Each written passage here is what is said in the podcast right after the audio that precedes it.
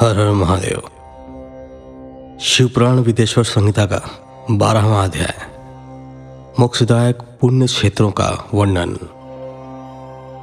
सूत जी बोले, हे विद्वान और बुद्धिमान महर्षियों, मैं मोक्ष देने वाले शिव क्षेत्रों का वर्णन कर रहा हूँ। पर्वत, वन और कानूनों सहित इस पृथ्वी का विस्तार पचास करोड़ योजन है। भगवान शिव की इच्छा से पृथ्वी ने सभी को धारण किया है। भगवान शिव ने भूतल पर विभिन्न स्थानों पर वहाँ के प्राणियों को मोक्ष देने के लिए शिव क्षेत्र का निर्माण किया है। कुछ क्षेत्रों को देवताओं और ऋषियों ने अपना निवास स्थान बनाया है। इसलिए उसमें तीर्थत्व प्रकट हो गया है। बहुत से तीर्थ ऐसे हैं जो स्वयं प्रकट हुए हैं। तीर्थ क्षेत्र में जाने पर मनुष्य को सदा स्नान, दान और जप करना चाहिए। अन्यथा मनुष्य रोग, गरीबी और मुक्ता आदि दोषों का भागी हो जाता है। जो मनुष्य अपने देश में मृत्यु को प्राप्त होता है, वह इस पुण्य के फल से दोबारा मनुष्य योनि प्राप्त करता है। परंतु पापी मनुष्य दुर्गति को ही प्राप्त करता है। हे ब्राह्मणों, पुण्य क्षेत्र में किया गया पाप कर्म अधिक दृढ़ होता है। अतः पुण्य क्षेत्र में निवास करते समय पाप कर्म करने से बचना चाहिए। सिंधु और सतलुज नदी के तट पर बहुत से पुण्य क्षेत्र हैं। सरस्वती नदी परम पवित्र और साठ मुख वाली है, अर्थात उसकी साठ धाराएँ हैं। इन धाराओं के तट पर निवास करने से परम पद की प्राप्ति होती है। हिमालय से निकली हुई पुण्य सलीला गंगा सौ मुख वाली नदी है। इसके तट पर काशी, प्रयाग आदि पुण्य क्षेत्र हैं। मकर राशि में सूर्य होने पर गंगा की तटभूमि अधिक प्रशस्त एवं पुण्यदायक हो जाती है। सोनभद्र नदी के दस धाराएँ हैं। बृहस्पति के मकर राशि में आने पर यह अत्यंत पवित्र तथा अभिष्ट फल देने वाली है। इस समय यहाँ स्नान और उपवास करने से विनायक पद की प्राप्ति होती है। पुण्य सलीला महानदी नर्मदा के चौबीस मुख हैं। इसमें स्नान करके तट पर निवास करने से मनुष्य को वैष्णव पद की प्राप्ति होती है। तमसा के बारह तथा रेवा के दस मुख हैं। परम पुण्यमयी गोदावरी के इक्कीस मुख हैं। यह ब्रह्म हत्या तथा गोवध पाप का नाश करने वाली एवं रुद्र लोक देने वाली है। कृष्णवेणी नदी समस्त पापों का नाश करने वाली है। इसके अठारह मुख हैं तथा यह विष्णु लोक प्रदान करने वाली है। तुंगभद्रा दस मुखी है एवं ब्रह्मलोक देने वाली है। सुवर्ण मुखरी के नौ मुख हैं। ब्रह्मलोक से लौटे जीव इसी नदी के तट पर जन्म लेते हैं। सरस्वती नदी, पंपा सरोवर, कन्याकुमारी, अंतरीप तथा शुभ कारक श्वेत नदी सभी पुण्य क्षेत्र हैं। इनके तट पर निवास करने से इंद्रलोक की प्राप्ति होती है। महानदी कावेरी परम पुण्यमयी है। इसका सत्ताईस मुख है। यह संपूर्ण अभिष्ट वस्तुओं को देने वाली है। इसके तट ब्रह्मा, विष्णु का पद देने वाले हैं। कावेरी के जो तट शैव क्षेत्र के अंतर्गत हैं वे अभिष्ट फल तथा शिवलोक प्रदान करने वाले हैं।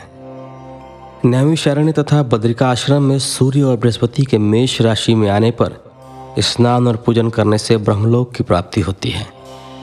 सिंह और कर्क राशि में सूर्य की संक्रांति होने पर सिंधु नदी में किया गया स्नान तथा केदार तीर्थ के जल का पान एवं स्नान ज्ञानदायक माना जाता है। बृहस्पति के सिंह राशि में स्थित होने पर भाद्र मास में गोदावरी के जल में स्नान करने से शिवलोक की प्राप्ति होती है, ऐसा स्वयं भगवान शिव ने कहा था। सूर्य और बृहस्पति के कन्या राशि में स्थित होने पर यमुना और सोनभद्र में स्नान से धर्मराज और गणेश लोक में महान भोग की प्राप्ति होती है, ऐसी महर्षियों की मान्यता है। सूर्य और बृहस्पति के तुला राशि में होने पर कावेरी नदी में स्नान करने से भगवान विष्णु के वचन की महिमा से अभिष्ट फल की प्राप्ति होती है। मार्गशीर्ष माह में सूर्य और बृहस्पति के वृश्चिक राशि में आने पर नर्मदा में स्नान करने से विष्णु पद की प्राप्ति होती है। सूर्य और बृहस्पति के धनु राशि में होने पर सुवर्ण मुखरी नदी में किया गया स्नान शिवलोक प्रदान करने वाला है। मकर राशि में सूर्य और बृहस्पति के माघ मास में होने पर गंगा जी में किया गया स्नान शिवलोक प्रदान करने वाला है। शिवलोक के पश्चात ब्रह्मा और विष्णु के स्थानों में सुख भोग कर अंत में मनुष्य को ज्ञान की प्राप्ति होती है। माघ मास में सूर्य के कुंभ राशि में होने पर फागुन मास में गंगा तट पर किया गया श्राद्ध, पिंडदान अथवा तिलोदक दान, पिता और नाना दोनों कुलों के पितरों की अनेकों पीढ़ियों का उद्धार करने वाला है। गंगा और कावेरी नदी का आश्रय लेकर तीर्थवास करने से पाप का नाश हो जाता है। ताम्रपर्णी और वेगवती नदियाँ ब्रह्मलोक की प्राप्ति रूप फल देने वाली हैं। इनके तट पर स्वर्गदायक क्षेत्र हैं। इन नदियों के मध्य में बहुत से पुण्य क्षेत्र हैं। यहाँ निवास करने वाला मनुष्य अभिष्ट फल का भागी होता है। सदाचार, उत्तम वृत्ति तथा सद्भावना के साथ मन में दया भाव रखते हुए विद्वान पुरुष को तीर्थ में निवास करना चाहिए। अन्यथा उसे फल नहीं मिलता। पुण्य क्षेत्र में जीवन बिताने का निश्चय करने पर तथा वास करने पर पहले का सारा पाप तत्काल नष्ट हो जाएगा, क्योंकि पुण्य को ऐश्वर्यदायक कहा जाता है। हे ब्राह्मणों, तीर्थ में वास करने पर उत्पन्न पुण्य, कायिक, वाचिक और मानसिक सभी पापों का नाश कर देता है। तीर्थ में किया गया मानसिक पाप कई कल्पों तक पीछा नहीं छोड़ता। यह केवल ध्यान से ही नष्ट होता है।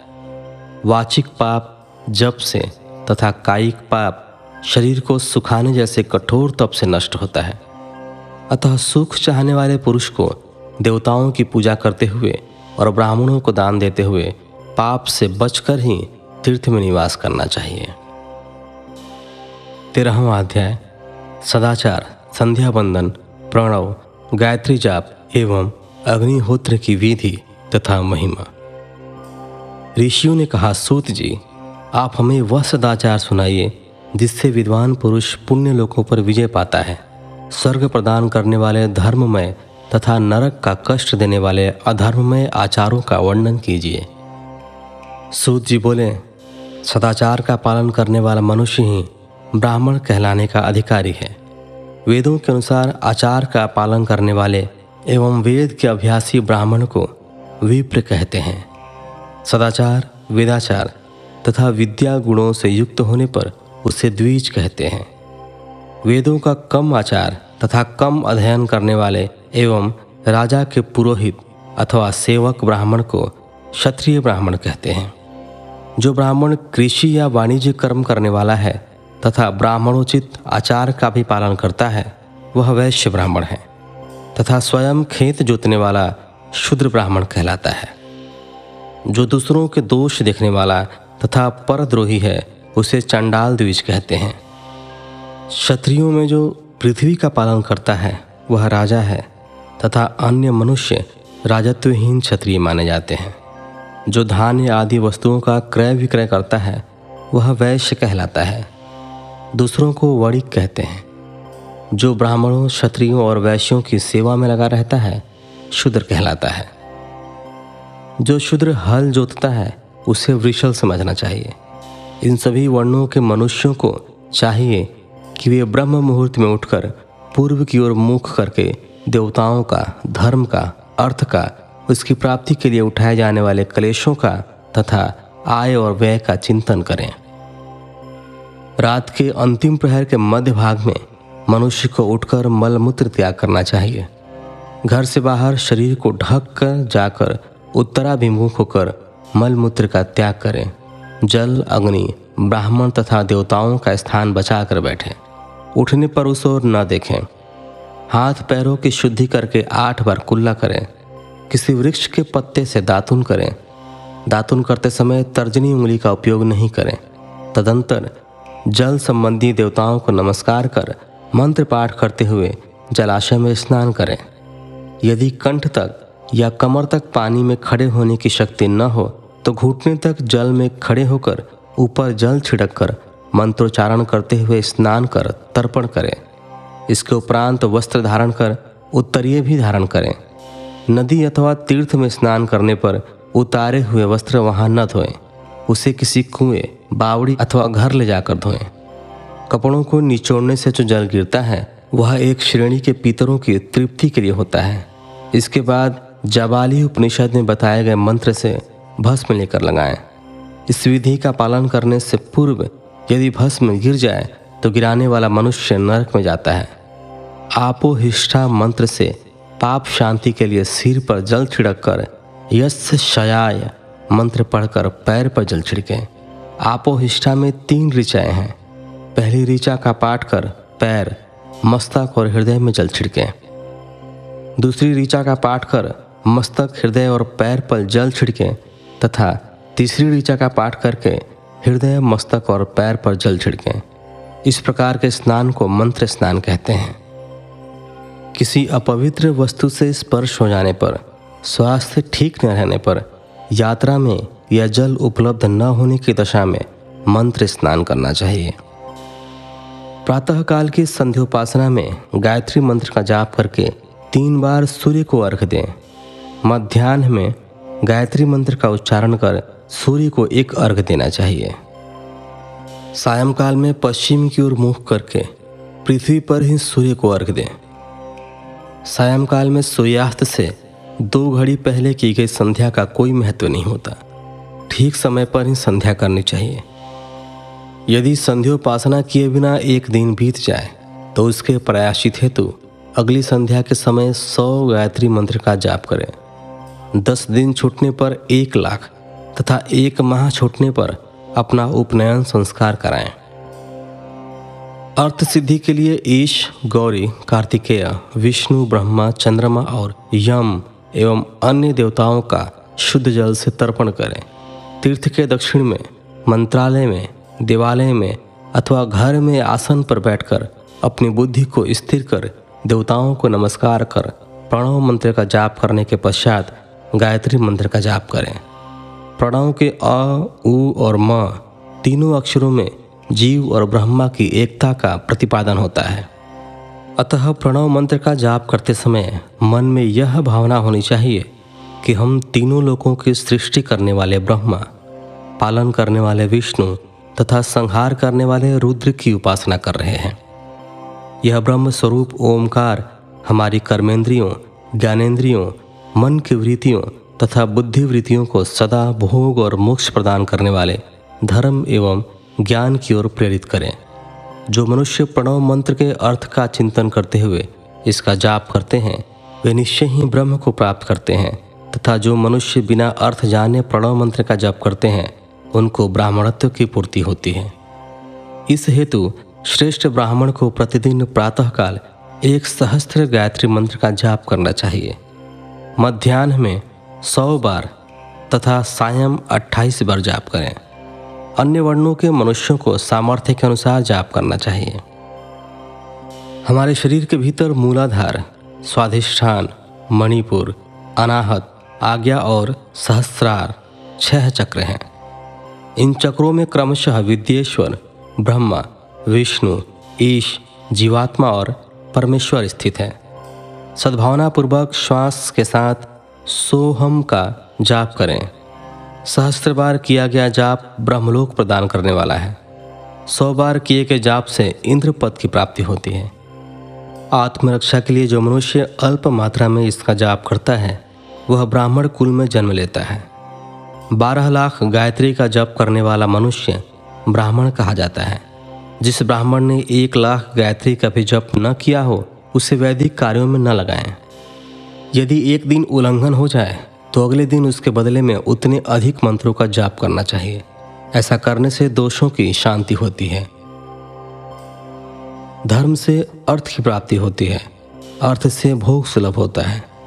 भोग से वैराग्य की संभावना होती है। धर्मपूर्वक उपार्जित धन से भोग प्राप्त होता है। उससे भोगों के प्रति आसक्ति उत्पन्न होती है। मनुष्य धर्म से धन पाता है। एवं तपस्याओं से दिव्य रूप प्राप्त करता है। कामनाओं का त्याग करने से अंतकरण की शुद्धि होती है। उस शुद्धि से ज्ञान का उदय होता है। सतयुग में तप को तथा कलयुग में दान को धर्म का अच्छा साधन माना गया है। सतयुग में ध्यान से, त्रेता में तपस्या से और द्वापर में यज्ञ करने से ज्ञान की सिद्धि होती है। परंतु कलयुग में प्रतिमा की पूजा से ज्ञान लाभ होता है। अधर्म हिंसात्मक और दुख देने वाला है। धर्म से सुख व अभ्युदय की प्राप्ति होती है। दुराचार से दुख तथा सदाचार से सुख मिलता है। अतः भोग और मोक्ष की सिद्धि के लिए धर्म का उपार्जन करना चाहिए। किसी ब्राह्मण को सौ वर्ष के जीवन निर्वाह की सामग्री देने पर ही ब्रह्मलोक की प्राप्ति होती है। एक सहस्त्र चंद्रायण व्रत का अनुष्ठान ब्रह्मलोक दायक माना जाता है। दान देने वाला पुरुष जिस देवता को सामने रखकर दान करता है, अर्थात जिस देवता को वह दान द्वारा प्रसन्न करना चाहता है, उसी देवता का लोक उसे प्राप्त होता है। धनहीन पुरुष तपस्या कर अक्षय सुख को प्राप्त कर सकते हैं। ब्राह्मण को दान ग्रहण कर तथा यज्ञ करके धन का अर्जन करना चाहिए। क्षत्रिय बाहुबल से तथा वैश्य, कृषि एवं गोरक्षा से धन का उपार्जन करें। इस प्रकार न्याय से उपार्जित धन को दान करने से दाता को ज्ञान की सिद्धि प्राप्त होती है, एवं ज्ञान से ही मोक्ष की प्राप्ति सुलभ होती है। गृहस्थ मनुष्य को धन, धान्य आदि सभी वस्तुओं का दान करना चाहिए, जिसके अन्न को खाकर मनुष्य कथा, श्रवण तथा सदगर्म का पालन करता है तो उसका आधा फल दाता को मिलता है। दान लेने वाले मनुष्य को दान में प्राप्त वस्तु का दान तथा तपस्या द्वारा पाप की शुद्धि करनी चाहिए। उसे अपने धन के तीन भाग करने चाहिए। एक धर्म के लिए, दूसरा वृद्धि के लिए, एवं तीसरा उपभोग के लिए। धर्म के लिए रखे धन से नित्य नैमितिक और इच्छित कार्य करें। वृद्धि के लिए रखे धन से ऐसा व्यापार करें जिससे धन की प्राप्ति हो, तथा उपभोग के धन से पवित्र भोग भोगें। खेती से प्राप्त धन का दसवां भाग दान कर दें। इससे पाप की शुद्धि होती है। वृद्धि के लिए किए गए व्यापार से प्राप्त धन का छठा भाग दान देना चाहिए। विद्वान को चाहिए कि वह दूसरों के दोषों का बखान न करे। ब्राह्मण भी दोषवश दूसरों के सुने या देखे हुए छिद्र को कभी प्रकट ना करें। विद्वान पुरुष ऐसी बात न कहें जो समस्त प्राणियों के हृदय में रोष पैदा करने वाली हो। दोनों संध्याओं के समय अग्नि को विधि पूर्वक दी हुई आहुति से संतुष्ट करें। चावल, धान्य, घी, फल कन तथा हविष्य के द्वारा स्थाली पाक बनाएँ, तथा यथोचित रीति से सूर्य और अग्नि को अर्पित करें। यदि दोनों समय अग्निहोत्र करने में असमर्थ हो तो संध्या के समय जाप और सूर्य की वंदना कर लें। आत्मज्ञान की इच्छा रखने वाले तथा धनी पुरुषों को इसी प्रकार उपासना करनी चाहिए।